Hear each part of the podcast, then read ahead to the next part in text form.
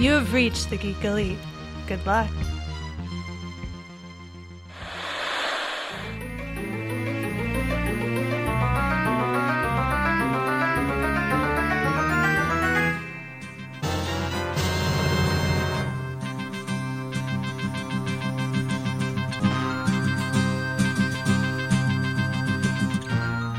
Welcome back to another episode of Geek Elite Media's V H S Gems, the podcast in which we open up this little treasure box of nostalgia movies from the time of V H S and all that fun stuff that happened in the eighties and nineties and straight-to-video Disney movies. We open up that treasure box and we see if the gemstone that's revealed is a movie that we think is still totally awesome as it is, if it's a movie that needs to be redone, or if it's a movie that's just not worth even being considered a gemstone at all, because I'm a writer and I like metaphors, so I went with it. um, I'm Jessica, and I'm joined with John. Hello. And today we are going to be talking about the movie The Abyss, nineteen eighty-nine. John Cameron, The Abyss. James.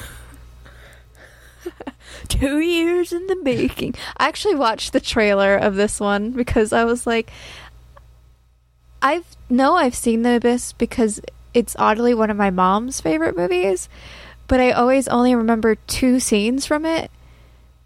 And it's a like the one implosion scene of the bad guy, and then the very last big giant spaceship scene. Those are the two scenes I always vividly remember. Um, I always remember the rat drowning into that hyper oxygenated water. I was like, always found it creepy. Drowning slash not drowning. It's fine. It's just yeah. anxiety. I'm like, you know, oh God, I, dude. And I do want to preface it by saying right away, Um, drowning is one of my least favorite ways to go that I can think of. I mean, there's no Same. real super pleasant way. But this combined no. with like the extreme cold and the claustrophobic nature of some of those scenes is just a whole lot of nope for me. Like, yeah, no, it's, yeah. it's bad. I am kind of claustrophobic. Like, if I can feel like I'm getting air, then I'm okay. Like, I can be in a really tight tunnel and be fine because there's air flowing, but I can't have a blanket over my head because the air feels hot to me. So, and I've never tried an oxygen tank on, so I don't know how that would work or not with that. I my dad's a firefighter, so maybe there's some genetic ingrained that I'll be okay with oxygen tanks, but but in, deep diving, deep deep diving, really deep diving. I don't know about that. That's just, that's too much can go wrong. I don't even love going like too far underground because like earthquakes and like getting stuck and suffocation and just, I don't know. Why add the risk? I guess it can just stay down there. I you don't know, need to know what it is. it, I, I think it takes a certain amount of crazy to be one of those deep sea divers that also goes into those underwater caves. Because I've heard oh, yeah. just one too many horror stories of the people that get stuck in those and they can't get out and they oh. end up just suffocating because their oxygen runs out. And, like, they can't even, like, the idea of, like, you know, basically crawling in through a hole underwater in a cave in oh. darkness where your whole body barely fits one way, can't back out. You're just stuck in there. It's like yeah. probably like a thousand times worse than getting a CAT scan. Yeah, probably. I don't like it. Yeah. This movie like has a few triggering factors, which I wasn't like, didn't count on this time around. I think there were several times where, um, I was watching this with my mom, and I was like, wait, you like this movie? And she's like, I must have forgotten this part. Which is basically, like, the initial sub-search thing. But before we get too far into it, um, as mentioned before, this is a Cameron movie made after he did Aliens and what's the other one? Terminator two. I think he did those at the, around the time. And this was apparently a really hard movie to film, which well, yeah. makes sense because, yeah. a lot of underwater it, scenes, a lot of, yeah, really... I mean, just in some of the parts that are obviously sets, but they have all that water coursing through it. I mean, that's got to be yeah. so hard to film. It's got to be difficult. And then also the C G I aspects of it, too, of the actual aliens. And that stuff was really, really cool. But also still kind of sort of new technology, too. So I imagine that made it difficult. And... yeah, th- those underwater scenes. There's so many of them. They're so realistic looking. They freak you out. And I imagine that has to be hard. It just yeah. has to be hard. But this is um, also a great special effect movie because it's one of the, those every trick in the book where it uses miniatures, rear projection, um, mm-hmm. stop motion in a couple of parts I could tell. Um... And, of course, yeah, one of the earliest, best uses of kind of a realistic C G I element, um, which up until then was more relegated to being stylistic because it was limited. So you had your movies like Tron, The Last Starfighter, you know, some of these yeah. eighties movies that did have heavy use of C G I, but it was very specific really and obviously, looking, yeah, yeah it, it was to make things look you know, more computery, I guess you could say. Yeah. This was, I think, one of the first real attempts to make something look photorealistic um, in feature film. And, it, mm-hmm. I mean, this paved the way for essentially the revolution of C G I that came later in the, the nineties. Yeah, and all those little Marvel animated shows in ninety-four that always used random C G I scenes that just did not work very well for them. You can listen to our Geeks Watch podcast to hear more about my opinions on Marvel animated shows of the nineties. um, so, The Abyss starts out with a sub, an American sub, finding something on its radar, and it seemingly is going way faster than anything should be allowed to go underneath the sea. And... they get really close to a trench to figure out what it is, and that thing ends up being a weird-looking light, which, of course, they think, because it's the eighties, they think at the time it's the Russians, and their power goes out, and then, naturally, they hit the side of the trench. So they sink. A lot of people die, because they had to know what was going on, and it falls down to the bottom of the trench. Yep. Then you cut to, yep, yeah, that's that's basically it. It's just, what's that? Oh, we should probably not follow it into the trench. I will say I liked how this scene did show really well how they sort of figure out where they're at undersea. Like how they knew where the trench was, because you see that they're looking at the trench map, and then they're looking at where they're at, and then there's this big graph thing, and guy is like doing math on the spot, like being like yeah. getting too close, and then the proximity things. I don't go know. Off. I don't know how accurate any of it, all that of that submarine like procedural stuff is, but man, did it look accurate! I'm just gonna go ahead and oh, say, yeah. Then that person working on that clear board and like doing the math and stuff, I was like, hey, that's like just like on Yavin four with the you know plotting the, the Death Star run and all that. Oh yeah, yeah, it does look a lot like Yavin four, which would make screen. sense. But um, yeah, yeah, that's yeah, all. I, that's a, the whole f- beginning sequence is like what maybe five minutes tops, but yet yeah, they set up so much action of the sub.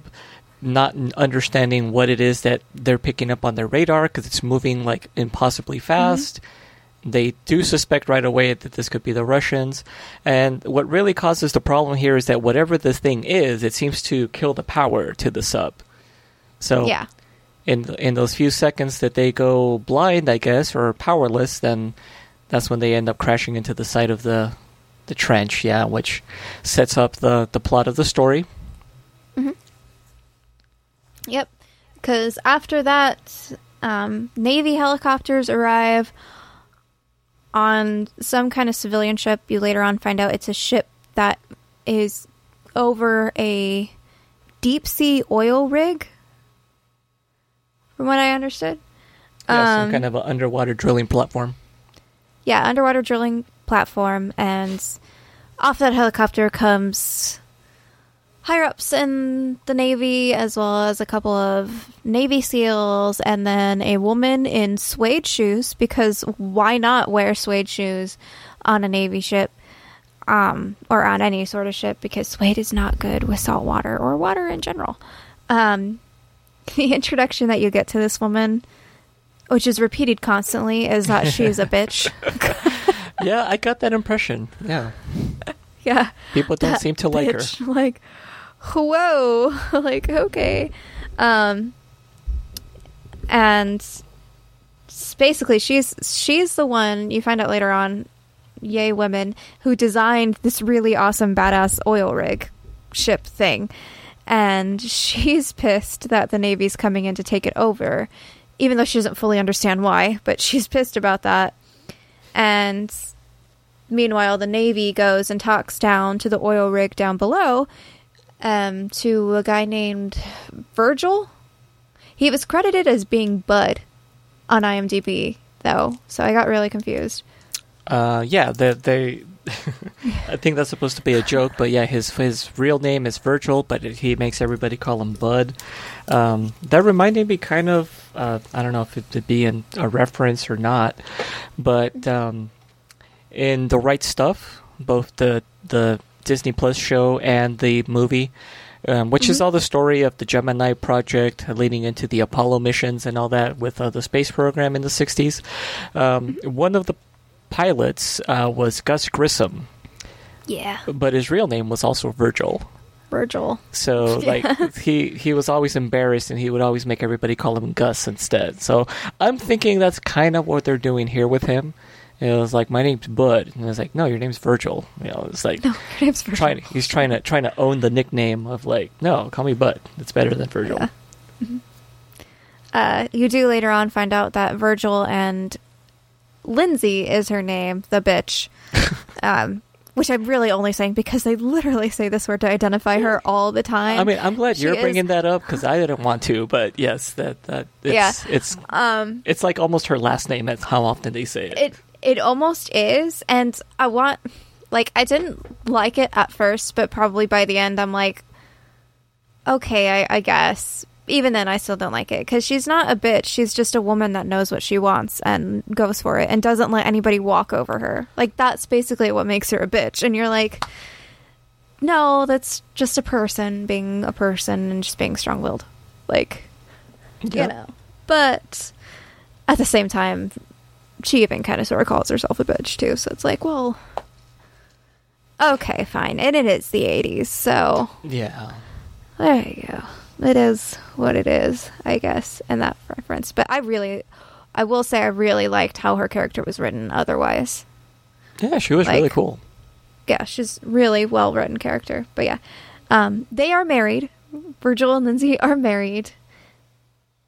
And apparently they have a long-term, long-distance relationship because she was not on the rig for a while, and he's down underwater. Well, my, um, I, didn't they mention that they were, like, separated? Like, they're one step away from actually going forward with the divorce? I feel like it, probably. But I feel like they hadn't done anything official yet. Oh, no, though. yeah. It definitely wasn't official, but we had that one scene where um, Bud... Brickman um, goes and digs Virgil. into his toilet because he had thrown away his wedding band. Yeah, and he like decided he to fish at... it out. Yeah, well, because once you, which we're kind of jumping ahead there, but basically the Navy tells Virgil over the phone that they lost the sub and they need to recover it because naturally it's a nuclear sub, so you need to re- recover the nukes and. The Navy can't come in to do it because a hurricane is coming. So they need to get it done as quick as possible because it's going to be too dangerous to try to get those nukes out. So they are hiring on the crew at three times their normal pay bonus to find the Navy sub for them and to help the SEALs get to the Navy sub and to get the nuclear warheads, whatever, accounted for, I guess. And... They did sort of So they all are kind of sort of on board because three times the pay. And eventually Lindsay and the Navy SEALs go down to join the rig.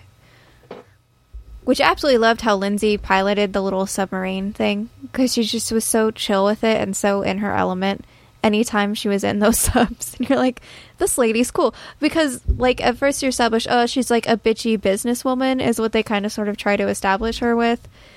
And then, oh no, she's actually really just a cool, strong-willed woman. Uh, she's just piloting that thing just like, nah. Just rocking around the Navy SEALs in the back. Yeah, it, from a like in a retrospective point of view, like you can kind of tell now, or at least I can. Um, this may have been more apparent uh, depending on your experiences, but yeah, growing up and watching it, I did kind of think like, like does she really have to be that mean? Like, does she have to like be such a you know bitch as you know is being said? But then now I realize it from this point of view, it's like, oh no, like. She probably had to deal with a lot of shit growing up and put up yeah. with a lot of other men in her way. And, yeah. like, you just have to stop being nice and just have to, you know, really put it out there that you're not going to let something or someone, or in this case, an entire patriarchy, essentially, you know, yeah. keep putting barriers in front of you that wouldn't exist for a member of the opposite sex. So I was like, yeah. okay, I get it now. And I see how it's always been there. mm-hmm. um, but yeah, it's one of those things you don't really pick up in the eighties or early nineties when you see this as a kid. You're just kind of like, she's a mean lady, but she knows what she's doing. And I was like, okay, there's definitely subtext there. Yeah. Yeah. I'm, I'm glad you can see it now. I'm glad people are seeing it now because, yeah, basically, a patriarchy does kind of sort of make women choose between being the humbled housewife woman, like meek woman, or if you're anything other than that, then you're a bitch. Like, there's no just being a person in between. There's just, I mean, it's, it's either it's, meek those or glass bitch. Ceilings are the bitch here for real. Oh yeah, those yeah. Don't even get me started on glass ceilings. But which I'm sure um, Lindsay had to fight through a lot of glass ceilings because not only does she pilot the sub, which I really wish we kind of sort of got her background, but she designed this oil rig. Which yeah. to me means she's like an engineer, and that's awesome. Which she, also at the time, would, yeah. Yeah, and, she, and she's very hands-on, too. That's another thing I realized upon what this rewatch is, mm-hmm. like, she's constantly, like, fixing stuff. Like, she's turning knobs yes. and, like, fiddling with, you know, valves, and um, she's very instrumental to so much about what keeps them all alive at the end. So it's like, oh, yeah, like, she's on top of it. She's just had to deal with, you know... just mm-hmm. unnecessary roadblocks, so that's going to make you kind of a very terse, kind of a curt person in, in your normal dealings at some point. Yeah, and like, and the other thing is, if she did, if you take the character or the person, Lindsay, and you make it a male, it would not be weird. Yeah, not that's, at all. That's how you really, it would not be weird for a man who designed an oil rig to be pissed at people taking it over. Like, you wouldn't call him a bitch. Like, it would yeah. just be a dude in charge, you know? I didn't so. think this was going to break down into, like, a gender studies, but yeah, like, there's, there's a lot of interesting stuff in here. Oh, yeah. No. I mean, it was going to when she came out in those suede shoes, but then quickly changed to white Converse to be on the ship, and I was like, this lady, very well-written. Which, I, like... no matter how she said, I, I will note, I do think Cameron actually does write women well. Or not that he wrote it, though. He directed it. He does direct women well. I don't know if he wrote it. Never mind. Before I say that. But anyway. Oh, it was James with Cameron. Other, yeah. Oh, he did write it? Okay. Yeah. yeah. Um, but I think Alien, too, where, you know, Ripley is a woman. And he didn't change anything in the script. Because a woman is a person. So why do you need to change anything in the script? Like... I respect that. Like, I like that, especially for its time. Like, thank you. I think it was Cameron who made that decision to not change anything just because they...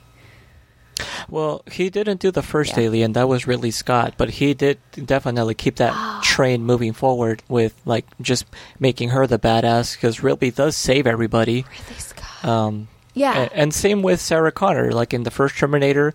you know, Sarah Connor's like played as a really normal, just kind of everyday L A woman in the eighties, and by the time yeah. Terminator two comes around, she's just like a consummate badass that's just like is a survivor, is a fighter. I mean, she's got those guns that were like just like really badass back in the day, mm-hmm. and um, yeah, yeah. That's um, oh.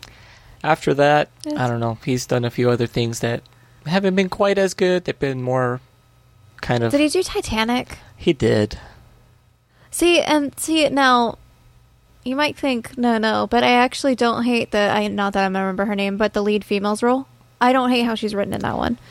Is it Rose? Like she, she, yeah, she does take charge and goes and tries to save things, and you know, tries to sort of point out people's privilege and shit. Like she, actually well, yeah, she's she's much more progressive than would have been normal at the time, because yeah. she's referencing Flo- Freud and uh, talking yeah. about art by Picasso and. Like, mm-hmm. basically, like, everything that she's talking about is almost, like, from a prescient point of view, because obviously it's yeah. written in, in retrospect. But all the other characters just kind of dismiss her, and I was like, okay. But by the time Avatar rolls around, then the female character is definitely taking a backseat to the male protagonist. But still, of the other female roles in Avatar, they're still fairly well written, though. Oh, yeah. I, like, I yes, it's a male protagonist, but the, the Avatar... girl, she's cool and strong and powerful, but the the lead scientist lady uh, also Sigourney Weaver, who was mine also, yeah yeah sh- sh- written really well, like badass scientist woman. And then the the mm, Torres, is that the actress's name? Torres, the the helicopter flying pilot lady. Oh, uh, Michelle Rodriguez. Really pissed that she died. Yes, Michelle. Okay, my bad. I'm sorry. Uh, Michelle Rodriguez. I mean, her, her also name really in the movie well might have been Torres. Written. Maybe that's what it is. I don't know. I'm really bad with names. Um, but, you know, still actually fairly well written. It's definitely the point of view of a male. It's definitely narrated by a male. But the female roles in there are written as in women are people. Yep. There we go. And they all pass the, um, oops. Bechdel test? There we go, Bechdel test. I think I think Titanic passes it. You know what? Actually, I'm not for sure. But Avatar does. For sure. So, which it's not hard to pass that test. Anyways, mm. um, on to The Abyss. Ooh, will this one pass it? I think The Abyss does pass it, but barely. Barely. Because all it has to have is two females, which it does. It has Lindsay and it has, uh, forgot her name, the cowboy hat lady. Um, One Night, I think they called her. Yeah, One yeah, Night. Lisa. They have to have, yes, they have to have a conversation, which they do. And they have to have a conversation that is not centered around relationships or men, which they do. Because there is a scene in which she tells Lindsay, like, you pilot it, you're better than me. But it does pass the Bechdel test. But that submarine is pretty phallic looking. But submarines are phallic looking. Yeah, I guess true. You can't really change the shape. You know. Men designed them. uh, well, I mean, more like it's streamlined. So it's just you want streamlined stuff. So this is there true. You go. Phallic looking. Mm. Um, there we go. So Lindsay goes down. She's pissed off about the oil, you know, the Navy SEALs being there. As soon as she comes down with a Navy SEAL, she does this speech about look out for the symptoms to, um, blah, blah, blah. What is it? It is hyper something. The thing that can happen when you don't handle pressure changes really well. Yeah. It's like That's a, basically what it is. Like an oxygen psychosis or something like that. Yeah. Yeah.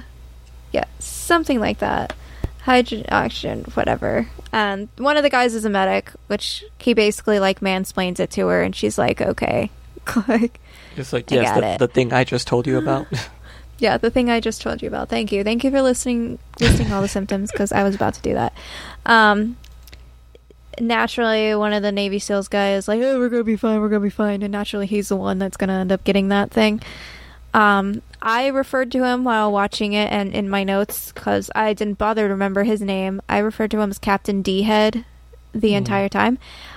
I have to say D-head because I told that to my mother that that's what I was calling him, and she said, you can't say that on the podcast. You can only say D-head. I'm like, okay. How about... I'll Cap- only say D-head. Captain Captain Douche Nozzle. How about that? No, she doesn't like that word either. Like, oh.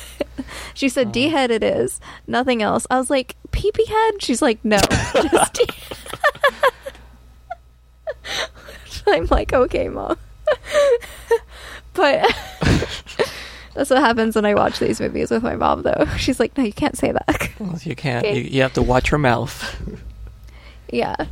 Um, let's Which, see. Fun fact, that was Kyle Reese from the Terminator movies. Oh. Okay.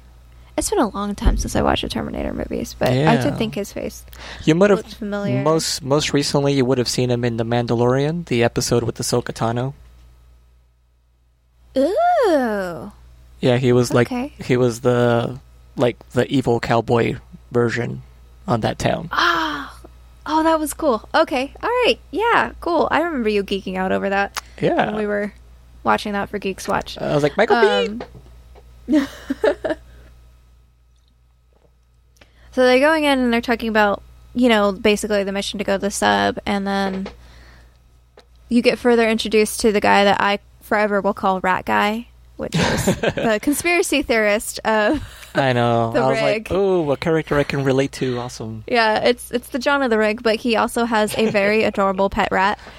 So I called him Rat Guy because I instantly liked him. And this was where I was getting like Aliens vibe. And I was like, oh my gosh, is everybody going to die? Because if Rat Guy dies, I'm not going to make it. Like, I just really like this guy. And he doesn't, thankfully. But he complains about... He doesn't complain, but he's like, what do you mean there's going to be radiation? And then Captain D-Head just like bites down his throat about complaining at all. And he... I'm like, oh, and then he already has the shaky hands, so he's already showing symptoms of whatever that disease is, or not disease, but reaction is. So, you know, he's going to be a problem later on. Yeah. Um, at this time, too, the medic, I think his name was Monk, if I remember correctly. I think that was the one name that stood out to me. Monk does the experiment on the rat, which bugs me how much he called the rat he after Rat Guy kept correcting him and saying it's a girl, it's a girl, she. Like, it's it's a lady rat. Not all rats are boys. Um, I mean, again, with the whole, you know, gender thing, we just for some reason we just always defaulted to everything as a he, for, and I don't know why that's a thing. Other- that's just. Other than things that you own, because guy often reference their cars and their boats and other devices that they own as their property as she. Oh, so that taking that further, then that could mean if a man feels ownership about something, he'll acknowledge its femininity. But if it's something that is not his, he will then automatically assume it is masculine and therefore not his. This is messed yes. up, man. Yes. Actually, I don't think I've ever even read studies about that, but I wonder if that... Like, I want to see if somebody has theorized that, that well, men call property things that they own she, and they call actual living things like dogs and whatever automatically he. Even this, women do this, too, but... This is kind of a tangent to that, but I used to know a guy... Let's just say... If the world turned into A Handmaid's Tale... he would be uh-huh. more than ecstatic about this. And I always thought it was funny because he seemed to have a sort of, let's just say, less than progressive. Is that, is giving you heartburn hearing about this? No. I was like, you're already bracing yourself for how awful like, this story's oh. going to be. Um, so this person I used to know a long time ago, I no longer do, um, mm. it ha- was interesting because he... Let's just say, to make it simple, he seemed to be anti-woman. However, every time he would play video games, he always He'd preferred to go... Yes, he would always like to have a female avatar. And I yeah. always thought that was interesting because um, not really. He was just not very like pro-ladies, I want to say. So him, and then I realized, oh, he's not playing as that character. He's telling that female character what to do what in this do. world. I was like, man, like I remember having like a mind blow moment of like, that's how deep it goes, where you just even like, I don't even think he was aware of it. I think it's one of those situations where a person just has no like self-awareness for something like that. But I just loved observing just that level of like ingrained just toxicity. Mm-hmm. I was like, yeah. Ooh, that's, that's some issues right there. Yeah, that's, that's not good. No. So, so anyway, the movie. Yeah, the movie. Um, so they go down to find the subs. They pretty much all go. Um, a team of the riggers and the SEALs go in in scubas, and then Lindsay and I already forgot the name of the other lady go in on in the sub thingies, the mini subs. And Lindsay is taking pictures, and the guys are freaking out on the inside because dead bodies are creepy. Um, especially saltwater dead bodies are really creepy because they decompose like really, really, really quickly. Like they probably wouldn't even be that pristine looking as they are in the movie, even well, after like a day. But I think because of the yeah. doesn't the cold kind of preserve them? Or are you talking about because the like animals, the like, those crabs that we the see? The animals and the salt's in the water, from what I understood. Mm. But the cold probably does help diminish it as well. And that was real um, people pretending to be cadavers in the water, right? Because it didn't look like dummies. It looked like it was people who were holding their breath. I don't... That... Yeah, it definitely did appear to be so. They were very blue looking. It was really creepy. It was really creepy. Um, one of the rig guys, Jammer, freaks out when he sees crabs come out of one of the corpses. Which, like, to be fair, I probably would freak out, too. Yeah. Um, and he basically has this moment saying, like, I can't go any further. And so he doesn't. But as he's waiting there, the strange lights come back. And so the power flickers on all their lights. And then on Lindsay's sub, the power flickers, too. It flickers off. And then the aliens show up. Jammer sees the alien, freaks out, ends up hitting the back of his tank. And he basically reconfigures his tank so that there's too much oxygen coming in. Yeah. Um, which, yes, is actually bad for you. You can't just have one hundred percent oxygen. But, um, it's a delicate balance. And so they have to fix that. And Lindsay actually sees the alien as well. And but she doesn't manage to get a picture of it because her power's out. Um, but she sees, like, the little light thing, and she is instantly fascinated by it. She's not scared. She just thinks it's totally awesome, basically. Um, they, of course, basically abort the mission. They go back up. Um, Jammer is in a coma, and the medic's like, I don't know what to do, but he's in a coma. Yeah, like, it's like it could be hours, it could be days. Yeah. And while that's happening, the Navy SEALs talk to their captain or whoever above, and he's like, and they talk about how only Lindsay saw this alien Russian probe, is what they call it at first. And instantly the guy's like, you need to go down, get a nuke, and basically arm it. And I'm like, that seems like a great idea. But there you go. Um...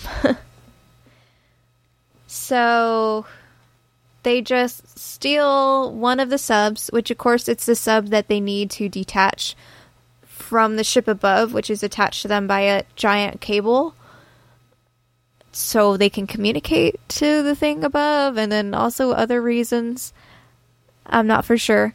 Um, but they need to detach because the hurricane is coming, which is going to make the ship move a lot, which is going to make the cable move a lot, which is going to pull the rig around. Which we know because that eventually happens, because as the SEALs are going to get their stupid nuclear warhead, they now don't have time to unhook the cable. So the cable does not get unhooked, unfortunately. And a poor crane guy dies because of the SEALs. Yeah, because of their, about their, their hubris and their desire to wreak mass destruction. Um, did we talk about them taking a an, a warhead back to from the sub, and I think also yeah. some secret documents. Oh, yeah. So, okay. So, during all of that, what the Navy SEALs are actually doing, they're they're taking part of a nuclear warhead, and the secret documents was, like, how to arm it, basically. So, that's why those documents said secret, secret, because it was just how to actually do the thing that they needed to do with a nuclear warhead. Um, and they, they're going to take it back with basically the intent to arm it and then put it back on the sub so that they can blow up the sub from afar, from what I was understanding. So they take it back to the rig, and then that's when um, the crew goes and tries to detach it. They can't detach from the cable. The ship is really moving, which, wow, they did such a good job, all the actors on the ship, to show what it's like to be in a storm and how the boat, like, moves and how you react to it moving. No, it, was, it looked really cool. Knowing how much a stickler Cameron is for, like, authenticity, I'm sure that they had that set actually, like, tilting like that instead of the actors just miming the the leaning. Because, uh, oh, yeah, yeah, that looked really, like, the physics of their movement looked really natural. Yeah, I feel like that, though, because these are people that should not have been getting motion sick, but some of them looked like they were, like, actually getting motion sickness. Because if they actually live on a ship like that, they probably don't get motion sickness that bad. But there were a few people on that set that were like, oh, my God. Like, so I had a feeling that they actually were rocking and rolling on some pretty crazy waves.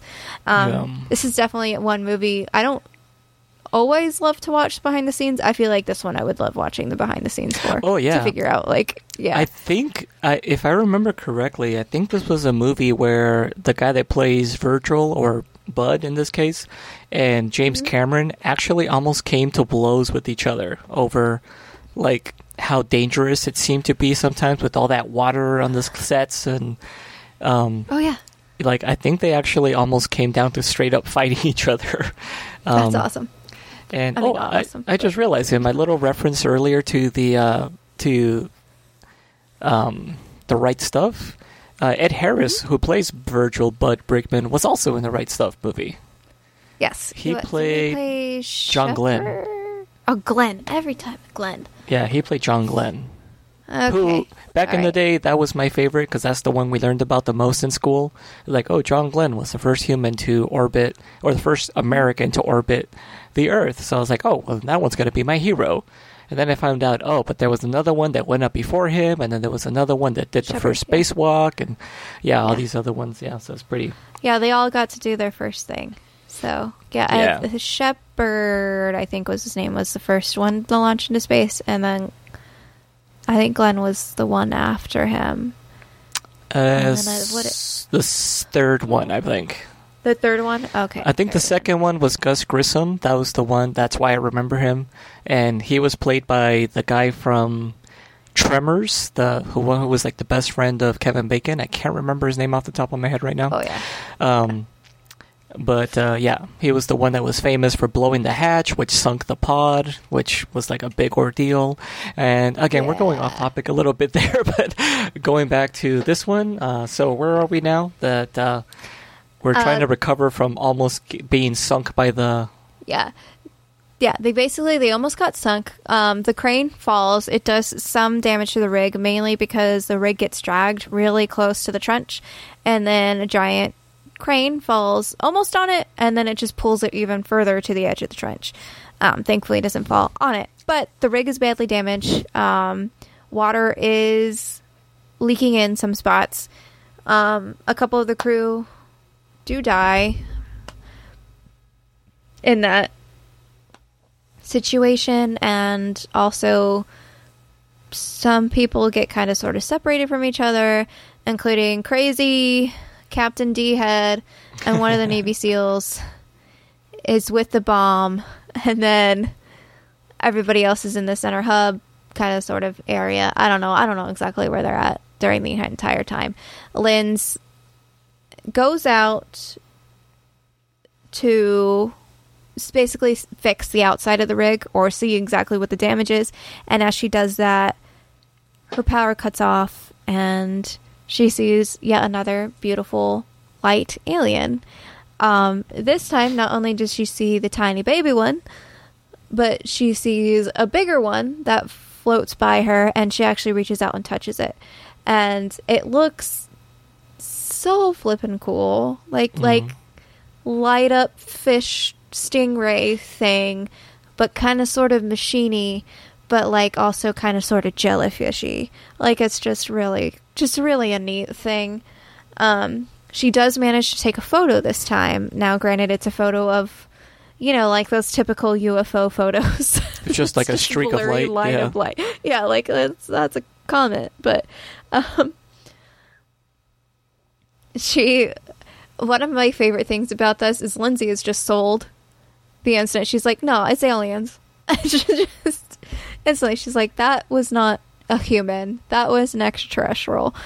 Um, only like maybe not from outer space, maybe just from the deep. Basically, that was that was her whole thing, and she tells this to the whole crew. And her husband Virgil is like, "Can you not freak them out?" And she's like, "What's there to freak out about? It was nice." Yeah, they seem peaceful. Yeah, they seem peaceful. Which I will note, even the conspiracy guy, he wasn't like totally freaked out. He was like, "Yeah, aliens, duh." Like, he wasn't like super like, "Oh my god, they're gonna kill us." He was like, "This is awesome, conspiracy guy." Like, yeah, he was super fixated on like what to call them because of the acronyms that that she had yeah. come up with. It was like non-terrestrial, like, non-terrestrial. Yeah, yeah, that's what it was. Non-terrestrial intelligent beings and N T Bs or something like that. Yeah, and, he's um, like, "Ooh, N T Bs. That's better than U F O." Oh, unidentifying floating object. Like it still yeah. works or something. So this is the it's point like, oh where God, it basically dude. becomes like a like Close Encounters of the Third Kind, but underwater, with how it's been developing so far. And the military... I mean, crazy. It, well, specifically because of Captain D-Head, um, who is a lieutenant, actually, so we should call him Lieutenant D-Head. Um, he oh, okay. is... Um, he becomes one, like, single-minded, I guess, and you can definitely tell the progression of the psychosis is taking over, because he's got the crazy eyes, he's got the sweats, he's jittery, he's paranoid... He's convinced this has to be a Russian thing, and it's our duty, even though we're cut off and we haven't received orders, we have to detonate this nuke. Yeah. And I don't know about you, but one of the tropes that I've hated since I was a kid is the basically the, the douchebag military people that will just not listen, and their first and only instinct is to want to, like... start war or start firing, you know, shoot first, ask questions later. And this yeah. is like one of those perfect encapsulations of that. I think I think in my notes I was like, this is how war crimes happen. Like just, this is exactly how war crimes happen. One soldier goes crazy and not a single other soldier in that platoon is going to be like, maybe we shouldn't. Like, and this was definitely an example of that, because Lieutenant D-Head is definitely going nuts, but the guy with him, he's fine, but he's like, this seems logical. And I'm like, no, it's not, dude. Look at his hands. They're shaking. You were told the symptoms of this disease thingy that I can't remember the name of. Like, dude, he is not okay. You need to report to your C O that you have suspicion of a possible... possible issue, possible like, traitor, possible war crime happening. Yeah, you're you're not all right in the head right now. Yep. So, yeah. No. Not good. Um Uh let's see. So Lindsay finds out the, okay, no, Rat Guy spies on the Navy SEAL guys. That's what it is. He uses one of their little drone subs to spy on the Navy SEALs guys, and he finds the nuke that they're working on a nuke, and he instantly goes and shows Virgil. And this is one of those really good shots where like Rat Guy and Virgil are looking at a T V and it's focused on them, on them figuring it out. And then in the background is a doorway, and Lindsay appears in the doorway, but it doesn't focus on her until you realize she heard everything that was said, and it goes to focus on her. And it was just a really good frame of shot. I think that's what it's called. That's a reference where you have like three people like in three triangle points, and how you're changing the focus. It was just a really good shot. I wish we could put pictures on podcast, because that would be a picture I would put up of like her in the background in this backlit doorway, freaking out because there's a nuke on her rig, and then Rat Guy standing over a computer with um, Virgil sitting looking at the same computer. Like, it was just a really good frame of reference. Just really great. Um, yeah. Really good shot. Cameron's really good with camera shots and angles, though. So yeah, that's yeah. a given. Um, she freaks out and just basically runs to the dude and is like, what do you mean you stuck a nuke on my ship? Like, how dare you? Like, get it off. Like, whatever. And then that ends up pissing him off. So he has a freak out and has the buddy with him, you know, basically try to detain her. Um, eventually they back off, though, thankfully. I don't know why Lindsay, but I mean, she, Lindsay does back off eventually, but she did not look like she wanted to back off. She was going to murder that guy. And you see that that guy was full on cuckoo, because he was going to straight up murder her because he was holding his gun behind him the entire time. Oh, yeah. Yeah. Um. Oh, it's high pressure nervous syndrome is what it's called. There you go. High pressure nervous syndrome. Hypertension was what I was thinking. Yeah, they're really stressed out. Yeah, they're really stressed out under the sea. Um, um, let's see. What happens then? I'm like, I need well, to...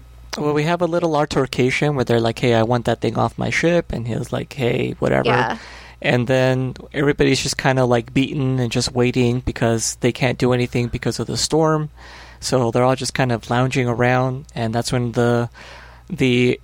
I guess you could call it the alien probe decides oh, to come they in. They go to sleep, and then the yeah. alien comes in. So through the room, so they have a room in the rig, which is basically where they launch the sub. So it has water in it, um, like just like a pool of water in it. Even though they're fully submerged, it's just like this one room with a pool of water. If you understand how underwater subs work, like, you get it. But um, so the water just kind of like turns and. This is where the C G I is, where it's just like this moving blob of water, like a line of water, snake of water, I guess would be a way to go. And it snakes its way to the rig crew when they're sleeping, and Lindsay naturally is not sleeping. Um, so she wakes up, wakes everybody else up, and the water mimics her face and what she does, and then it mimics Virgil's face. And, and then she sticks her finger in it and tastes it. Yeah, she sticks her finger in it and tastes it, and she realizes it's just seawater. Um, then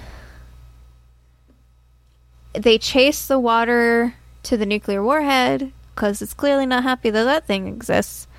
And it's like, what you got alien, here? Yeah, what's that, man? I don't know if I'm chill with that. I'm chill with you, but this... I was like, not this really. Is, this has got to go. This this got to go. I just live under the sea. Y'all beeped into my zone. Like, what the crap, humans? I think I think on my notes I wrote humans. What this? Like, why? But um, Lieutenant D Head cuts off the water by literally shutting a door on it, and it does this thing. Where before it sinks in, it like looks at Captain D-Head, and you could see the life drain out of him as he realizes he just pissed off an alien species. And that's where he goes, I'm gonna commit, you know, I'm gonna start a war with this alien species, um, because he's convinced that the alien wanted to take the nuke, not that the alien was concerned about the nuke existing. So yeah, at that point as, he didn't care he whether or not it was Russian. He just looked at it as an enemy. Yeah, it's worse than a Russian. It's an alien. I don't understand it, so we're gonna kill it. You know, that's that's most of history. I don't understand you, so I'm just gonna kill you. Like, pretty much. Unfortunately, we know better nowadays. Do we? Kind of. No. Do we? You're right. Let's I think the the there. people that need uh, to know better still haven't. that's that's fair. Humans are. Humans are humans. We're not great, but we're getting there. I have hope. I have faith. And trust and pixie dust. Uh, so, basically, he's crazy, crazy now. He's like full-on crazy, crazy. Um, uh, rat guy goes to try and spy on them to see what they're doing. He finds out that they've set up the nuclear warhead to the drone that Rat Guy had apparently programmed to go try to find the aliens, just to like find them and say hi, I guess. Say hi back, I guess, more like. And, but, you know, Lieutenant D had put the nuclear warhead to it, so basically it's going to lead the bomb to the aliens. Yeah, and, and it, had a t- it, it was on a timer of like three hours, I think. Yeah, yeah, something like that. Um, they want to stop that guy, but naturally that guy catches Rat Guy. That guy. Naturally, Lieutenant D-Head catches Rat Guy, and he basically tries to put the ship on lockdown. He locks everybody up. He and his friends with, I don't know, an Uzi. I don't know what that gun was, but it looked like yeah. kind of like an Uzi to me. Yeah, that was um, an Uzi. Because, see, I don't... Was that? I don't think that was Navy regulation weaponry, but okay. I don't know. Yeah, I mean, it I'm was, not Cameron. it was it was definitely a submachine gun, and it was it had a yeah. silencer, which I'm like, at that point, why do you need to like suppress the sound? But you know, yeah, that's that's what it was. I think it was more just to look cool. Yeah, probably, because he also did the little Rambo tie around his forehead. I was yeah. like, come on, dude, don't at, join the crazy. You don't have point, this thing. Yeah, they just wanted to uh, to be heroes no matter the cost. Yeah. Um, so they get locked up while the Navy SEALs are going to go do the thing that they're doing. And they basically, like, trying to follow their lieutenant, kind of sort of realizing he's probably crazy. They should have realized it quick, quicker than that. And then, surprise, Jammer is alive. He pops out of his coma and just decks two Navy SEAL guys that are guarding the door, and he releases all of his friends. So, yay. We can hopefully stop the Navy SEAL guys. Yeah, um, not a fan of the way they had to do it, though. And I don't think they were either. Yeah. Yeah, probably not. So like having to swim. I mean, they've already made the point that they're, I don't know how far under pressure already. It's ice yep. cold water. Yep. And they have to swim without any gear. Yep. This, swim um, without any gear. All of that. It's just like, nope, nope, nope, nope, nope. I already have like this weird paranoia about open sea. And just yeah. all of those other elements combined. I'm like, nope. Definitely nope. not going to be... An, offshore oil rigger, underwater welder, none of that shit. No, like I, I don't care none how much that. money they make. Like that's just not going to happen. They do make bank, um, because it's dangerous. That's why they make bank. Their insurance, though, whoo, um, but because we have an insurance problem. But anyway, um, yeah, they, as you said, they do the crazy long swim in freezing cold water to sneak up on Lieutenant D-Head. Virgil is the one that manages to get there. First, he does a horrible job of sneaking up on him. He should have just yeeted that pipe thing at Captain D-Head instead of actually trying to hit him or a steal the gun first. Like, just hit him. Just clonk him on the head. He is not worth it. Like, just... he doesn't. They um, but they do end up having a really awesome night fight because apparently one of the Navy SEALs guys was intelligent and took the bullets out of Captain D-Head's gun. Yay! Yeah, so they have was, a knife fight. Yeah. That was a good one. Yeah. Knife I mean, fight. any at that point, just any weapon is gonna. But and we didn't even mention like during the the times previous to him going full on crazy when he was like already teetering on the edge, he was cutting himself in the arm, and he had yeah, like he some was... pretty deep gashes already in his left forearm. I was like, yeah, oh yeah, he's crazy, salt crazy water, man. Yeah, salt water. Like how. I don't I don't know. But anyway, um, Virgil ends up winning the fight because the other guy that swam with him, which I can't remember his name, he was a really good, hilarious character, though, because he was the guy that when the alien first came onto the ship as the water guy, he kind of freaked out and grabbed a plant in defense.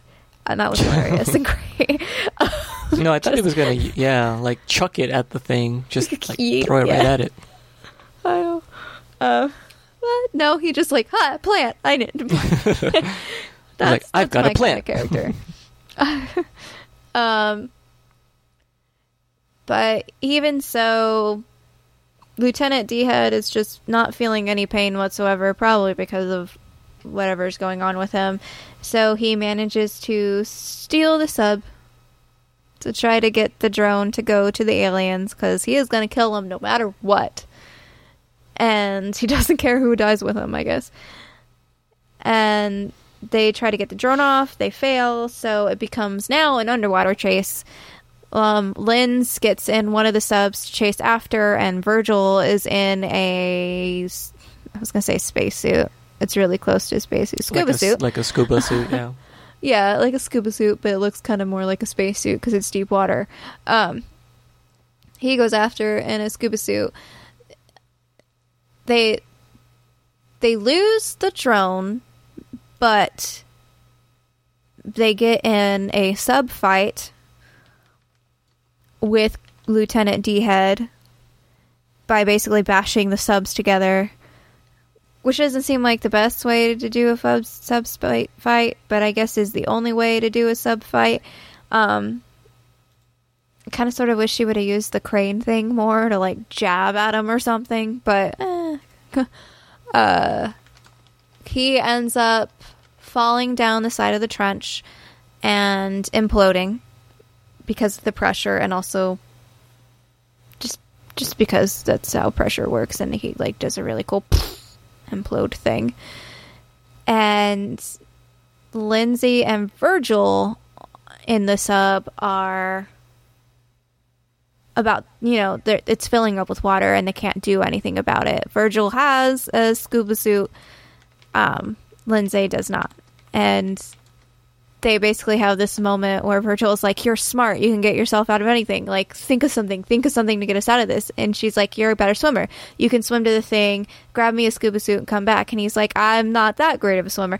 I'm not a merman, you know? And she's like, then I'll drown and you'll take my body. And he's like, oh, what? And she's like, I'll drown and the cold water will preserve me for about fifteen minutes. So you'll get me there and you'll get me resuscitated. Easy freaking peasy, right? Ah, uh, nope. More complicated than that, but no. Nope. So you I, get this. I I I really want to interject here, only to say that like I don't ever really empathize with movie characters. I mean, I can appreciate the performance, but when she starts to drown, or like right before Ooh. the water really covers her completely, and she starts to have that moment of realization, and she starts to freak like, I'm out. I'm about to die, yeah. Yeah, I was like, Stop. oh, this is hitting me all wrong. I hate it was, this. It was so good. It was such a good scene. It was su- her whole like, yeah, this will work, this will work, and then that water gets smaller and smaller, and Virgil like, already nope. has this tank like, bad on, idea, and bad she's idea. just like, and she's just panic breathing, where she's gonna basically drown in just like five seconds. Like she's, because to me, I thought she was gonna try to not drown, like she was gonna try to hold her breath while he dragged her, but no, she just straight up hugs him and drowns in his arms, and I'm like, oh my god, like, ooh, like can you imagine? Just the, like, your wife that, yeah, you have an estranged relationship with because you're having a long-distance relationship with, basically. But, like, you could tell they actually really love each other throughout the whole thing. Like, you got this, like, yeah, you aren't going to separate. Like, come on. You guys actually love each other. Which, um, technically, that makes this the second movie in our recent watches that has to do with the trope of a life or death situation that puts an estranged married couple back together. Yeah, I yeah, I guess I guess it does. I think the other one didn't do as good of a job. I feel like this one felt genuine. Like it felt like yeah. they were just estranged because she had to be far away from the rig, to, I assume, to do the business side of thing. That's where I go, and that because she's a really stubborn and strong woman, and so it's kind of sort of she. My favorite thing about it actually is that she's the one in the relationship that doesn't talk about her feelings. And that's what he's looking for. That's what he actually gets pissed off. That's why he throws away his ring, because she doesn't give him anything. Mm. He's not mad because he doesn't like her. He's mad because she's not showing that she loves him. That's why he's mad. That's how I interpret it, at least. And I like that it's the woman that's the one who's not good at expressing their feelings, or and that it's the guy that's pissed off that feelings are not being expressed. It's almost so. Like she's written as a human as opposed to just a female. Yeah, look, yeah, you're getting it. But um, uh, yeah, so she drowns. It's a it's a horrible scene. Um, he gets her back to the rig, and once he gets close to the rig, he can call, and he's basically like, "I need a defib, and I need a heat blanket." He needs all these things, right? Um, this is where it drove me nuts, because the first thing they should have done once they put her on the ground is they should have just started C P R. You should have just started chest pumps. And instead, they s- decide to just shock her, which is not how you do any of this. And A, also, there's way too much water to even shock anyway. And j- this was the one scene that broke reality for me, was how they worked yeah. on her, which is that is the term that like this, this was E M Ts more Hollywood. Use when they're trying to save somebody. They use "we worked on them." So this was definitely Hollywood. I like I'll forgive Hollywood not doing C P R correctly, because if you do C P R correctly, you are breaking. You're not breaking ribs. You're breaking the cartilage around the ribs. So you can't actually do C P R correctly. Like there's no way you can film it correctly and not hurt somebody. Um, but. The, the the first thing that you do, which granted this was the eighties, so like maybe that's different, but the first thing that you should do when somebody drowns is you should instantly start chest pumps and then mouth to mouth, which they do do at least the the the air pump to the to her mouth, so that's close to just making up for not doing mouth to mouth, but you definitely should be doing chest compressions. Um. Anyway. Uh, Cameron really tries really hard to sell that she is actually dead, because it is a long scene of them trying to get her back to life, in which you know she's alive by the end, so why is this scene so long? And it's basically just to show the acting of Virgil, the actor who does Virgil, because he actually did really good in this scene too. It gets a little dramatic where he slaps her alive. I was gonna say, yeah, he slapped her back to like resuscitation yeah. with that. She also, she also, slap. yeah, doesn't come back to life until he calls her a bitch. So, like, no, you're a fighter, you're a bitch, like get up, kind of thing. And I'm like, well, I mean, and she, what? Would you call me? Like, no, I mean, yeah, it, it worked. it worked. It worked. She, of course, comes back to life. Um. They warm her up, and they're basically like, well, we still have to go get the bomb because we don't want our new alien friends to get hurt.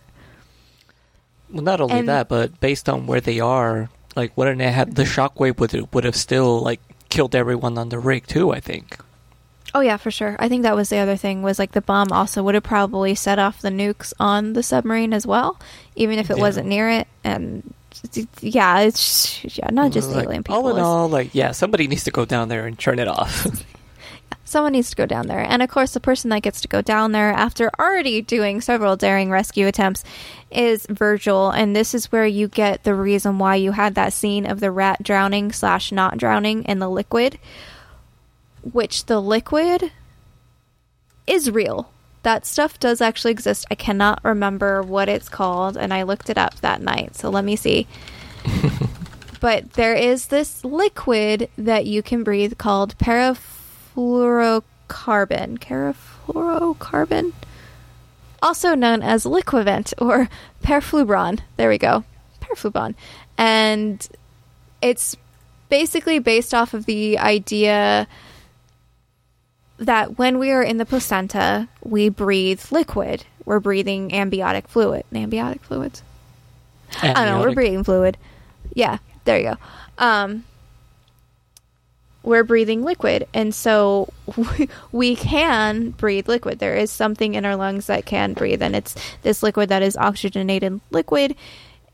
And basically all... It, it just It's just you breathing through liquid, pretty much. Um, naturally, it's really hard to do the adjustment, but, and it looks like you're going to drown to people, but you're not drowning. Your body is just a adjusting because it's like, this is wrong, but also I'm not dying and I don't know why, so it kind of panics. It, it like, doesn't, yeah, it doesn't look like it would feel good. Yeah. Um, I would like to know that this stuff is, is real, but it's not really used that much because it's still kind of sort of in like an experimental. They haven't really like perfected how to use it in ways, but they have used it for situations in like deep sea diving, it looked like, and stuff like this, I guess. Um, basically the reason why he has to do it instead of doing the um, normal scuba suit is because the pressure he's going to feel, he's basically not going to survive the pressure. His his equipment will implode on him and then he will implode. But if he is in liquid, then it won't. I don't know if that's legit science or not, but that's basically the reason why they, they have to do it. Yeah, I would imagine uh, that if like the pressure is somewhat regulated to the outside, then it would last a little bit longer anyway, because we do see that the the uh, drone that they're using to kind of help lead the way at some point mm-hmm. does get like crushed as well. Yeah, so Virgil goes down with weights. Um, he is using one of the drones to go down to basically lead him to the other drone that has the nuke on it. Um, that does implode. Virgil does manage to not implode, but he does get the pressure blah blah blahs. Yeah, he starts to have shaky hands. He's like mm-hmm. not able to type correctly. He's kind of hallucinating yeah. here and there. Which is the only way he can communicate is by typing on this keyboard on his wrist, because you can you can breathe the liquid, you can't talk through it. You don't just become a mermaid. Like yeah, it won't gotta... let you. It, as I said, it won't let air pass through your larynx, so that you won't make sound. Yeah, that's that's how they explained it.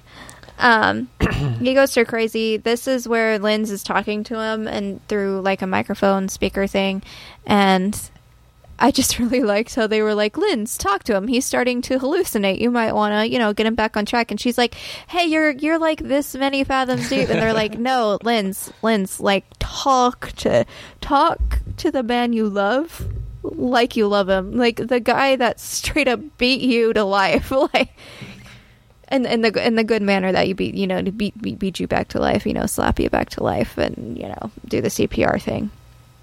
Um... Yeah, just talk to him like you love him. And she basically does confess her feelings, and she does confess. She's like, I, I know I'm bad at talking about my feelings and, like, whatever. She does it a lot more poetically than I'm saying it right now, but I didn't memorize the script, unfortunately. Um, but he eventually gets down to where the bomb is, and all of a sudden he's perfectly fine. Which you kind of sort of, I feel like you kind of realize later on why he's perfectly fine. It's not really that he adjusted. It's I feel like the aliens that were in the area helped him out. Like, just being closer to them made the depth problem not an issue, was my interpretation of why all of a sudden he can work everything. He's like, I'm fine. There's a light. We're good. Let's go ahead and disable this nuke. Yeah, I think that's and valid. And they do. Yeah. And they do. He disables the nuke. Monk tells him what to do overhead. And, of course, there's this moment where there's two wires. And he's like, you need to cut the blue wire with the white stripe, not the red wire with the white stripe, or whatever color it was. But because of the lighting, the wires look exactly the same color. Yeah. So you have the, is he going to cut this one? And he doesn't cut that one, but he cuts the other one, and that ended up being the right one, and yay. No, but and they then... did it with such an intense, like, fake out, though, because, like, he's right about to cut the he's... wire. And I, I was know. like, no, not that one. And he cuts no, the other one. one. And I was like, whoa, he yeah. was that close to just blowing his ass up. I know, right? He was, like, right there. Oh, yeah. Um, he cuts the right wire, but... he basically tells them he only has five minutes worth of oxygen in his breathable liquid left. To which Lindsay's like, no, you drop those whites and you come back up. And he basically gives a heartfelt message telling her not to cry. He loves her. He knew this was a one-way ticket, but somebody had to do it, kind of thing. Being the self-sacrificing person that he is. And it's all great and everything. No, it's not great. I was devastated. I was like, no, man, you can't do this. Thank goodness for aliens. And I was like, where are those aliens, though? Those aliens need to come. And sure enough, one of the aliens comes. It looks like a manatee version of the alien from Independence Day. Yeah. Uh, outside of the exosuit. Yeah, the alien outside the exosuit. So when you see the aliens like on the ship when they're hacking into the computer somehow, yeah, on Independence Day, like how that alien is, but surrounded by really awesome bright light.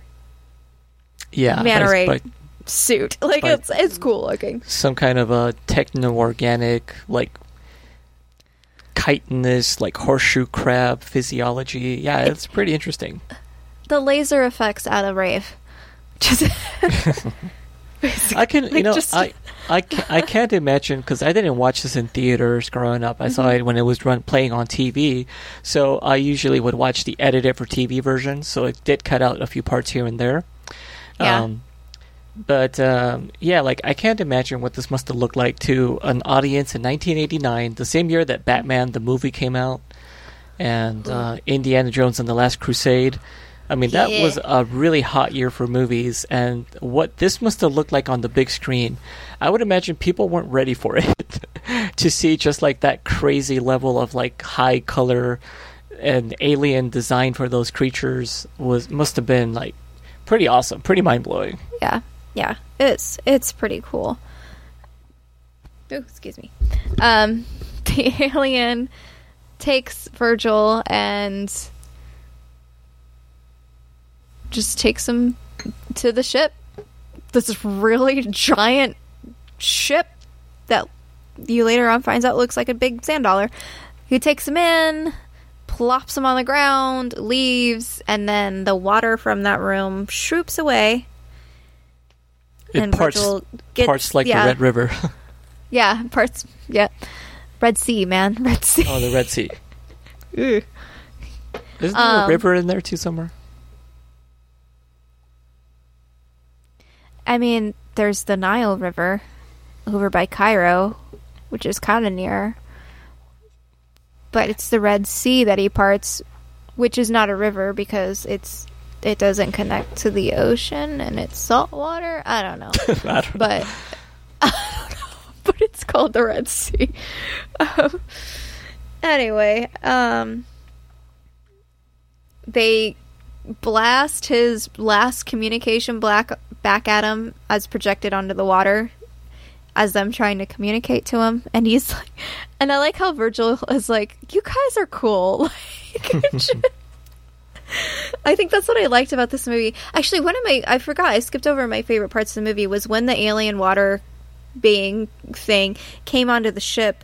They all like lit up like the Goonies going on an adventure. Like they were adults, grown adults chasing this alien like they were kids searching for treasure.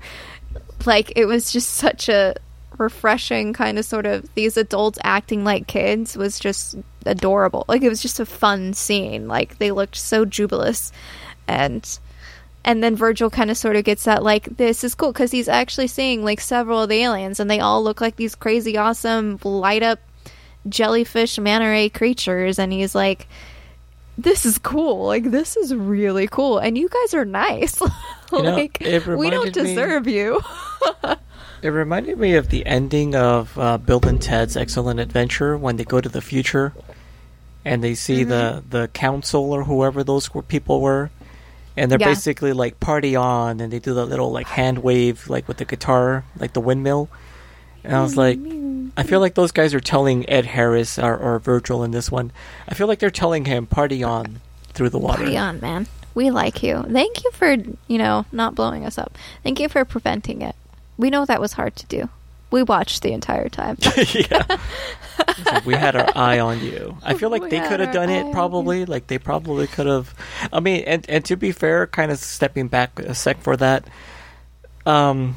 For one of the most complex and powerful pieces of technology that, uh, like, the American government has ever created, it mm-hmm. is apparently very simple to just, like, open and deactivate.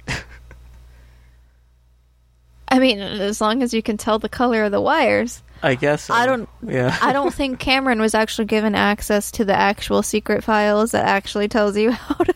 Yeah. Okay. So yeah, this was the movie version. In like, reality, uh, it's, it's probably the movie version. There's probably three wires in real life, and they had to like condense it to two for like movie's sake. Yeah. What is it? I feel like the last Mission Impossible had them, uh, not detonating a bomb, had them disarming a bomb, and it was like fifty steps, and they all had to do it at the exact same time and three different areas. That one was complicated. That one seems more realistic. I would imagine. But then again, this is the U S military we're talking about, so well, I you mean know. You could just take the nuclear stuff out of it too, like they do in double oh seven, The World Is Not Enough. They just take the plutonium out of the bomb. So that way when the thing explodes, it's not a nuclear explosion, it's just an explosion explosion. Mm, okay. Yeah, you could also do that. But that's complicated because if you touch that thing to anything, then it could possibly explode on its own, and then you have nuclear blast. And also radiation is scary, and you can't see radiation, and radiation is scary. You know what? Um, kind of tangential yes. to this, because that's what I like to do here. Um, uh-huh. There's another eighties movie. I don't know if it's quite V H S Gems level quality, oh. but there's a John Cusack movie from the late eighties called Fat Man and Little Boy. And it's all about the Manhattan Project. It's a fantastic movie because it's it's sort of a fictionalized account of the Manhattan Project. But well, I think we could count it because, A, this is not a V H S Gems movie. This gem is this is a golden movie. This is a golden age movie. This is a great movie. And I kind of sort of intentionally did that because I know and I feel like when Mitch did this V H S Gems back when he first started Geek... I don't know if it was when he first started Geek Elite, but I don't know, five years ago, there is one season of V H S Gems that Mitch did with Chris and Angela. Um, they were definitely watching the movies that n- nobody remembers and nobody okay. needs. You know, like Mac and Me oh, was yeah. on their list. Yeah. And... I, but I, I do want to explore also the really good movies that people might not know about the eighties, and even the good movies that people do know. Like, I think people do know The Abyss. I don't think a lot of people have watched The Abyss, though. I would agree. I, I don't think I could carry a conversation about anyone I know about The Abyss, yeah. It was like, hey, remember yeah. The Abyss? They'd be like, the water movie? Like, that might be all they can tell me. Yeah, um, which... before yesterday I would have been like, yeah, that movie with the pink alien ship light thing, that's that would have been oh which what I would the, have said. By the way, that also sends me on another tangent. um mm-hmm. I think that was a Covenant ship, to be honest, from Halo. That color scheme and the shape of the hallways, um up until oh my ends- god oh it, it is it's exactly the same like layout that you would have, especially in like some of the versus maps that take place on Covenant ships. It's exactly yes. the same kind of curves on the walls with the same little embellishments. I was like, weird, hey. Like gravity lift things. Yeah, exactly. And just nothing makes sense. I wonder if they did design it off of the ship in Abyss though, because it is such a cool looking thing. Um, yeah. Anyways, it's a, it's a cool yeah. design.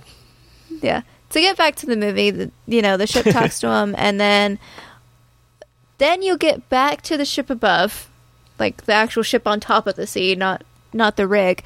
Um, and they're trying to get in contact with the rig, and they can't, and the hurricane's gone. Yay! And then Virgil calls in on his little type board thing. He basically calls him and said, Virgil, Virgil I call is it, here. I call it a power glove because that's what it reminds me of. Yeah, on his little power glove. He says, Virgil's here and I've got friends. And basically what happens is the alien ship comes up from above in this glorious, just glorious looking light up spaceship, scoops up the oil rig somehow. Yeah, because the oil rig was on the edge of like a chasm. And this thing, yeah. the, the ship was rising up from the ed- from the other end of the chasm, like from the downside. So somehow, off camera, it like pulled it, like, it in. Yeah, it had to like yeah. throw like a winch on it and like pull it in. Um, yeah, uh, they they don't crazy. explain that part. We're just we're just accepting it. Just just accept it. It's aliens. You don't yeah. need to know everything. Um, it does that. Uh, it picks up the rig, and then it picks up the ship, and then it picks up several Navy ships, and it looks like yeah. a big giant sand well, dollar. We find out. Well, we don't know yet, but I'll get to why there's so many military ships there. Oh, yeah. Well, because during all of this ness, I forgot, they also listened to a news clip in which basically it's another Cuban Missile Crisis because Russia's like, we didn't kill that Navy ship. And the Navy's like, then who did? And yeah, we're like on the verge of World War Three, basically. And this yeah, goes, pretty much. This goes more into the special edition because we didn't clarify at the beginning, but we watched the theatrical cut. Because I had a very busy week and I did not have enough time to yeah, watch like, like almost three cut. hours yeah but the director's cut adds like an additional like what almost thirty forty minutes of like footage yep. and yep. it has well it, like there's definitely some extent extended scenes, but the bulk of the the the director's cut is a much more detailed ending sequence where the aliens are like, hey, humans are a problem. Like, you guys are on the verge of destroying each other, so we're going to destroy you first. And, like, the aliens cause these giant tidal waves to, like, almost destroy the cities on the coastlines of the world. But they Whoa. stop the tidal waves, like, before they crash. They're like, the, basically, there's giant walls I of could water. Kill you, huh? But I won't. Like, yeah. I could kill you, but I won't because the, it's I'm nice. It's basically, it's, yeah, it's basically a weird flex, but okay situation where they're like, like, we can wipe you out, but we're not going to. We just want you to know that we could unless you guys get better at this whole being human shit. And so that, that's kind of like there's a there's a much more extended uh, discussion between the aliens and the, and um, Virgil when he's like recovering from, you know, the uh-huh. the water thing. And they're basically okay. the, it, through images on like that same screen that they have behind him, like on the wall of water, they're showing him images of the world getting ready to go to war. And Ed Harris is basically, or well, Brigman is basically trying to appeal to the human race. He says, he's like, no, we're like, yeah, we're Good. we have problems, but we we we can work this out. We're trying to be better. And they the only each other underwater, like yeah, the only thing that changes the aliens' mind is similar. It, it's the same scene in this one where they show Virgil the little screen of him sending the last message to Lindsay, which is "Love you, wife." Love you, wife. Yes. So the aliens are like, mm-hmm. okay, well, you guys are capable of love, so we're going to give you a second chance, and that's when um, the rest of the movie kind of picks up to the normal ending, which is the alien ship. You know, goes up, and that's why all of those Navy ships were all around there, because we were actually on the verge of starting World War Three with the Russians, but the aliens, using their super sophisticated water tech, kind of basically like shook us into like, oh, we should maybe kind of figure out what we're doing wrong here before they flood our cities. Yeah. Really changes the tone of the movie if you think about it. It's like, wow, like, it was like the the, I guess you could call it the Cameron cut of the movie. Oh my god! Oh, you're so done with this, aren't you? I'm done with cuts. I am fine with director's cuts, like straight to D V D, whatever. Like hey, I, I get it. To Sometimes be fair, execs don't let you do the message you want to do. To be fair, Which, yeah. at the day that we are recording this. Um, Dis- Disney and Marvel released the Zemo cut. The Zemo cut. I and, watched it. And it has it, it is everything I hoped it would be. Oh, that was so good. I love it. The if you don't know, we are watching on our other podcast, Geeks Watch, through Geek Elite Media. We are currently watching Falcon and Winter Soldier, and on the at last episode, we watched um, Zemo. Just did just awesome, awkward dance. For like five seconds. It was it was glorious dance. And Marvel came out and said, oh yeah, there's there's a lot more cuts of that dance. Like, there's a lot more of the dances, pretty much. And everybody on the internet was like, release the Zemo cuts. And today Marvel was like, okay, it just released an hour-long video of a loop of the cuts. Yeah. And it's great. It is excellent. I did not watch the full hour, but I watched probably five minutes of oh, it. No, just yeah. laughing. You, you get the whole yeah. gist of it in that first five minutes. It's just a, like, yeah. an endless loop. It's just endless loop of just this guy dancing, and you're like, how am I going to hate him? I'm never going to hate him. He's not evil anymore. I don't care all the bad stuff he did. He claps when he dances. Just, yeah, he's great. he's he's relatable. He's he's a guy's guy. Yes. Um, I like this movie. I think it's great at, as is. I don't think it needs to be retouched or redone. I don't even think it needs to do the whole like crazy awesome high def stuff either. I think it's great as it is. Keep the effects as they are. Don't George Lucas it and add in more monsters or aliens or whatever. Um, the one thing that I feel like didn't hit for me, and I think it's because it usually hits for me on sci-fi films, I didn't love the scoring of this movie. Hmm. Like, it just wasn't my favorite. And the one part where it was very obvious I didn't love it was the part actually where the alien saves Virgil. It gets this really, like, almost child operatic, like a bunch of children singing like a high, like a Christmas song or something. Okay. And because the alien looks so angelic, like, to me, it's too much on the nose as a reference to like faith and angels and stuff, which might be the intention. It's just not an intention I liked or appreciated. And I just wanted the score to be a little bit different there. You know, but not and, that I know what I would want it to be, because I'm not a composer. I just really love music, but and, just, and that's, That's interesting, because the, the composer was Alan Silvestri. He's done a lot of stuff. I know. And I've liked but, some of his stuff, but this that that particular scene just did not hit for me. I, d- I, I didn't I, feel like... No, yeah. I agree with you, though. I felt like that scene with him floating towards the alien ship with the other alien, like, it was trying to do like a, like a Tim Burton-y, Danny Elfman kind of thing. Yeah, that's what it was. It just but didn't it, feel like it belonged. Yeah, yeah, it didn't it didn't hit right. Yeah, I totally agree with you. But yeah, Alan Silvestri has been like a complete, like, you know, home run hitter for so many different movies, and you're absolutely right. I hadn't considered that that the score was completely unmemorable. Like, I can't think of a yeah. single theme or musical sting in the movie that like stands out to me. And yet he's the guy who's done music for things like Forrest Gump, Captain America, The Avengers, Polar Express. I mean, this dude, oh, I mean, Polar he did Express. Ready Player One recently. Like, this guy, he did Back to the Future. He yeah. was like the guy who did the music for that. Like, I mean, looking at this guy's I M D B page, it's like, okay, name a favorite movie. It's on here. Like, there's something he's mm-hmm. done that you're like, that you love. But yeah, this one was kind of just like, yeah, he just phoned it in. Yeah. And I don't want to blame him for that. It could be that's what he did, what he was supposed to do. That's what Cameron was looking for or something. Because Cameron really did make them seem like they were angels. So, yeah, maybe that is what, yeah, he was just doing his job, you know. But yeah, it's just like, that was it. But I feel like that's the only score piece I remember at all, though, is that one piece. Yeah, I, I would agree. I don't remember. It's a lot, because a lot of the tension building is used with, I think, silence. Because yeah, and that could be, be it too. So I mean, some yeah. people think that um, that if if uh, if you can remember, if what was it? If you think about a movie's score, then it failed at its job, because some people have the mentality that um, it's supposed to blend in and you're not supposed to think about it. It's just supposed to kind of be in the background. Yeah, but I, I mean, there's some movies. Yeah, I don't either. I totally think like no, like a music, the music should be just as impactful. And mm-hmm. for this one to be like completely forgettable is like, I think, worse than being something yeah. that you notice. Yeah.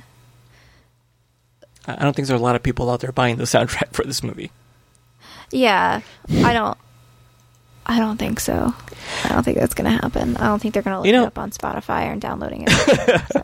No, yeah, I listen to a lot of soundtracks. In fact, one of my daily mixes is nothing but soundtracks. None of these, like, mm. none, none of this score would be on that mix. yeah, um, I... I... Yeah. Oh, sorry. I was going to say, me too. I also have oh. a daily mix of soundtracks. so... Now, I want to bring up something kind of interesting, because I'm me and I like to bring up dumb things like this. But mm-hmm. I noticed that this isn't the only movie that came out in that time period that was about mm. deep sea exploration and some kind of underwater threat or aliens. Um, and I did a little research on this one. And in between nineteen eighty-nine and nineteen ninety, like within the span of mm-hmm. ten months, yeah. five movies about this basically the same thing came out, having to do with deep sea research and then something going horribly wrong. And it's probably one of those, um, I forget what the exact term for it is. But it's like, you know, when, when two movies come out around the same time that are kind of similar. Kind of yeah, like for instance, there was that one summer when we had Dante's Peak and Volcano, both about volcanoes going erupting in a city. Or that other mm. year that we had K nine and Turner and Hooch.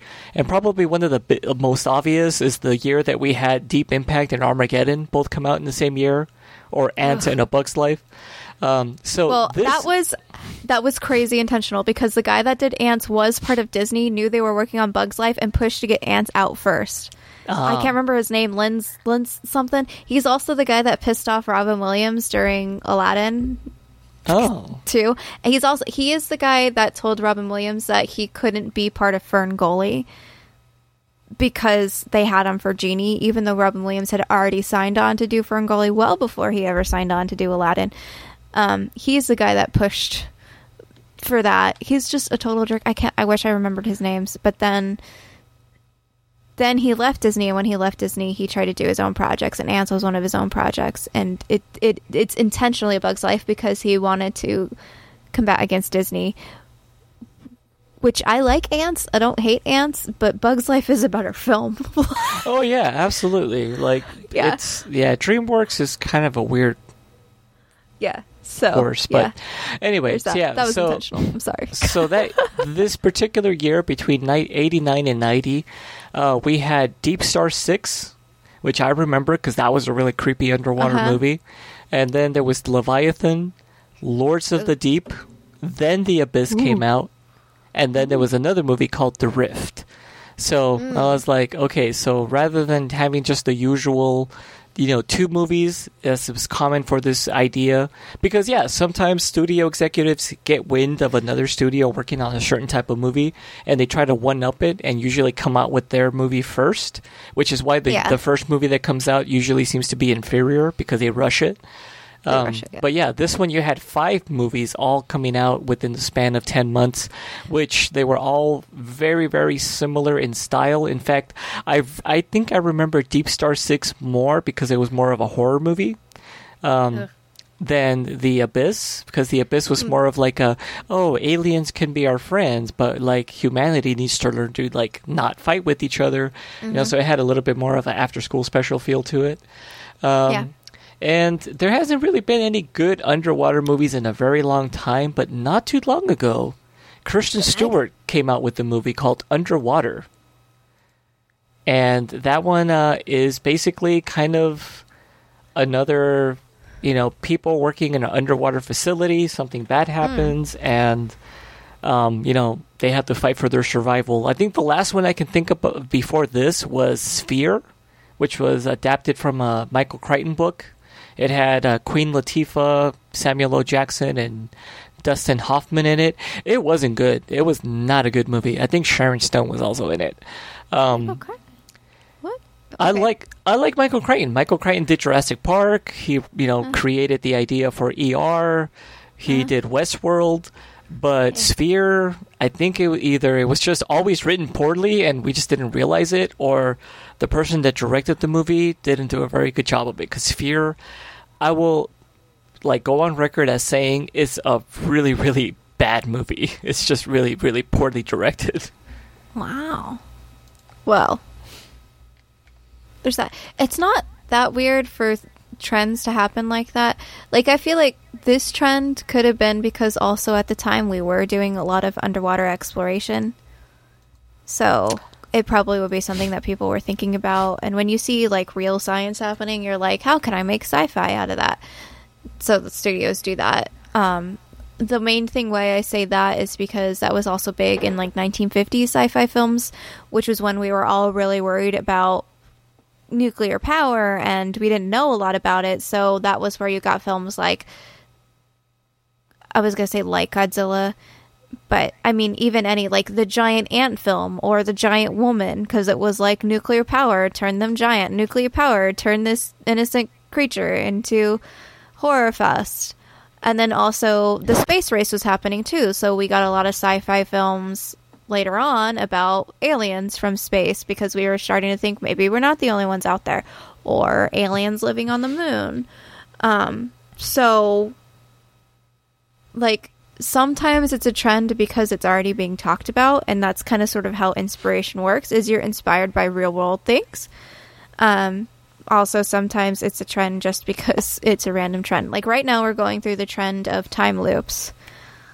So, which I was surprised you did not mention because we have watched some of the time loops. Um, oh, no, I, I, I posted in our group chat a video about somebody explaining time loops oh, phenomena. Yeah, that was you who posted that. I did watch that one, by the way. Oh. Um, awesome. Yeah, so... We don't just ignore your text. It's okay. Well, um, that, make, that makes one of you. There's still four other people. Or three. Three other people. That's true. Um, so, yeah. Yeah, trends happen. The Abyss is definitely a good version of this trend. But The Abyss is also very comparable to Close Encounters as well. And the idea that the aliens are nice. And it's the humans that are crap. Like... So, which I mean, I would agree with that assessment. I'm like, we're far too divided and um, yeah. still an infantile species with um, too much knowledge, not enough wisdom. That's me yeah. on my soapbox. Mm-hmm. Yeah, that that's true. And this is all lying on the fact that in order for aliens to have this technology, they have to be more advanced than we are. So, of course, they have to be smarter. And so, of course, they have to be that ideal version of what we want to be, which is better. So, I mean, I assume that's where this thought comes from, that we want humans to be better, and that's why the aliens are better. Because this is also from, not War of the Worlds, um, The Day the Earth Stood Still. Is probably one of my first thinking of aliens being better than humans and wanting them to be better. So they take away technology in that one so that we can be better. Woohoo. And that's in the original one, not just in the, the new oh, one that came not, out. Not, not the Keanu Reeves version. Yeah, not the Keanu Reeves version, and the original version, which I cannot remember who was in it, but I actually really like the original version. Um, even if it's like a little cheesy ten-man alien, but... Um, classic sci-fi is great. Um, but anyways, that is The Abyss, pretty much. I think we don't really need to talk about what happened to Cameron afterwards. All the actors were fairly well known too, so they go places. Cameron yeah. does more things. He has a park in Disney now. Not a full park, like a little quarter park within a park, but still. You know, I, I do want to say, though, that, like... For Cameron, I mean, this would be his fourth major... One, two, three, four... Yeah, this would be his fourth major studio film. He started... Okay, so before, he was like a production assistant. He did art, and he did some secondhand directing stuff on like other minor Hollywood things. His first uh-huh. actual movie that he directed was Spawn two, the... What is it? No, it was Piranha two, The Spawning. Of a very, very cheesy late seventies, early eighties um, ah, like horror movie. Okay, um, you start I, somewhere, right? And yes, and I've I've seen this movie. Like I had no idea he directed it. I just remember thinking, like, man, this movie is just some of the worst, like, campy nineteen fifties throwback. But it still looks really cool. Like you could tell it was done on a budget. This was a cheap movie, but it was done by somebody who knew how to work with his limitations. I didn't put it together till years later when I found out, oh, that was James Cameron's first movie, and then his second movie was Terminator. Terminator.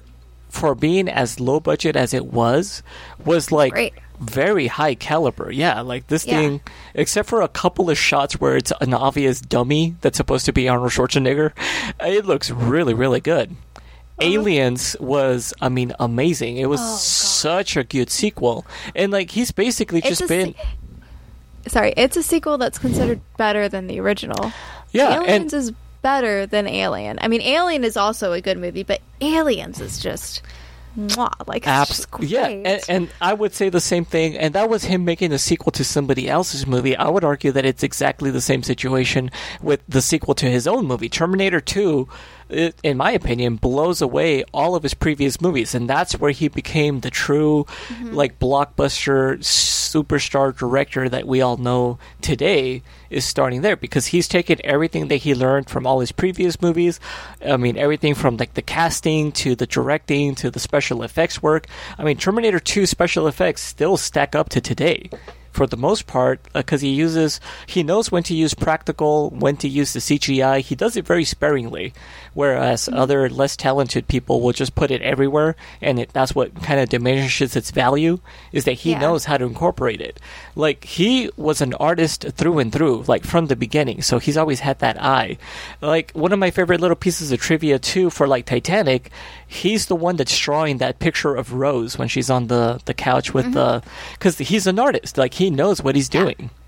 So, oh, yeah. yeah. Like, it, like everything he's done, he's one of those few people that I feel he's just always been up, up, up with everything he does. At one point, he was supposed to do Spider-Man. He never did. It went to Raimi. Uh.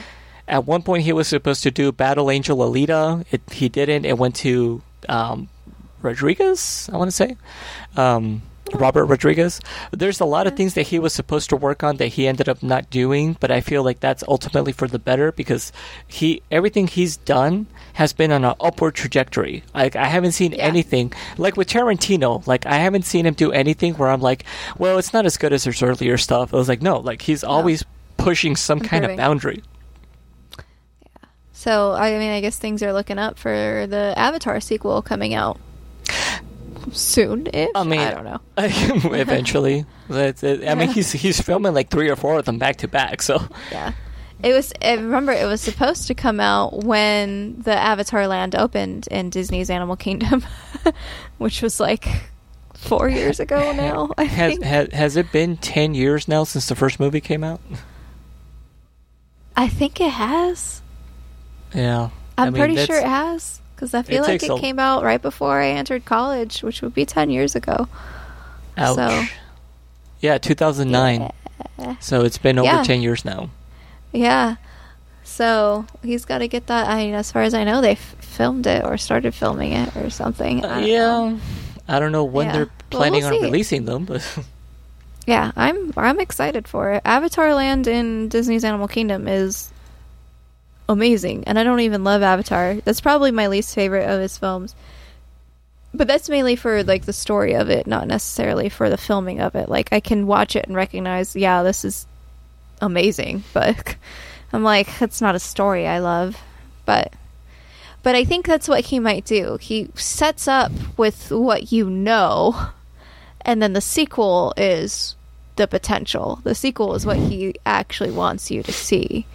Because you, you know have what? to have a basic setup in order you, to blow people's minds. You definitely, you, you sold me on it now. I was kind of thinking, you know what, Avatar two might be where he finally starts to dip in quality.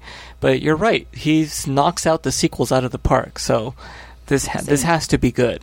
It, it, it, there's just no alternative. We will see. twenty twenty-two um, apparently is when it's supposed to come out. Yeah. All right, John. If... anybody wants to talk to you about how brilliant Piranha two is, where can they get at you? Yeah, if you want to talk about uh, Cameron and his penchant for sequels, uh, let's uh, discuss this on Twitter. I am at Magic Bollocks, uh, but if you feel so inclined, I'm also on Instagram, Facebook, and um, Discord, I want to say, and Twitch as at okay, Magic Bollocks. On- On all the things, at Mon- Magic Bollocks.